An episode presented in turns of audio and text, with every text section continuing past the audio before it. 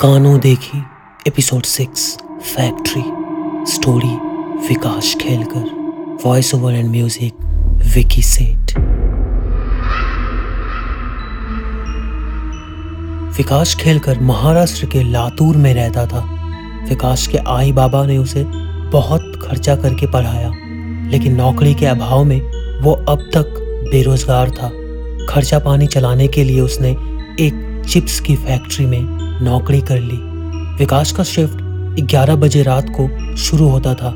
इसलिए वह आराम से खाना खाकर नौकरी पे चला जाता था। उस रात करीब एक बजे फैक्ट्री का पावर सिस्टम शट हो गया। सेठ ने विकास और उसके कलीग को घर चले जाने के लिए कहा।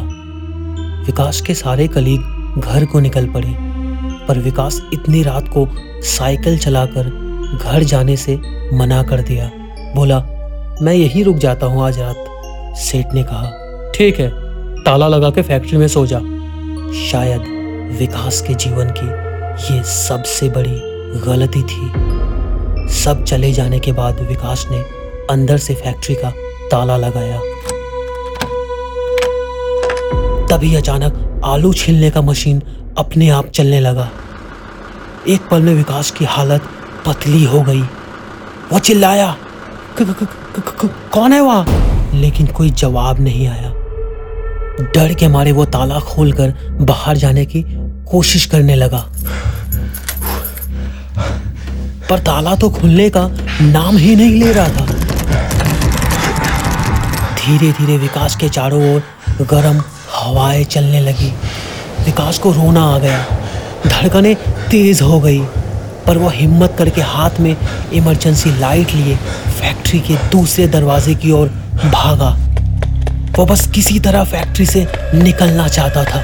अचानक उसकी नज़र एक फावड़े पर पड़ी। उसने फावड़ा उठाकर दरवाजे पर ठोकने लगा। ऐसा करने पर वहाँ मौजूद रूह और भी ज़्यादा गुस्सैल हो गई। और भी ज़्यादा खतरनाक। वो अदृश्य रूप विकास के शरीर को एक तहखाने की ओर खींचने लगा। विकास को एहसास हो गया कि आज उसका मौत निश्चित है। अचानक विकास की नज़र बिजली के स्विच बोर्ड की ओर गई। वहाँ एक कटा सर नज़र आया, जिसकी दोनों आँखें गायब थी और उसके आसपास काला धुआँ था। विकास एक बार फिर फैक्ट्री का ताला खोलने की नाकाम कोशिश करने लगा। तभी एक झटके में उसका इमरजेंसी लाइट ऑफ़ हो गया। अब विकास के चारों ओर घोर अंधेरा था और वह पागलों की तरह चीखे मार रहा था। कुछ ही देर में उसके पैर ठंडे पड़ गए। वो उसी जगह घुटनों पर बैठ गया। उसकी साँसें उखड़ रही थी। शायद आने वाले भयानक मौत के लिए मन ही मन तैयार हो रहा था। अधमरी सी हालत में उसे महसूस हुआ कि एक फौलादी पंजे ने उसे खींचना शुरू कर दिया।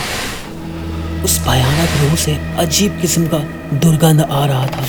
विकास चिल्लाने की कोशिश कर रहा था, पर उसके गले से आवाज़ ही नहीं निकल रही थी।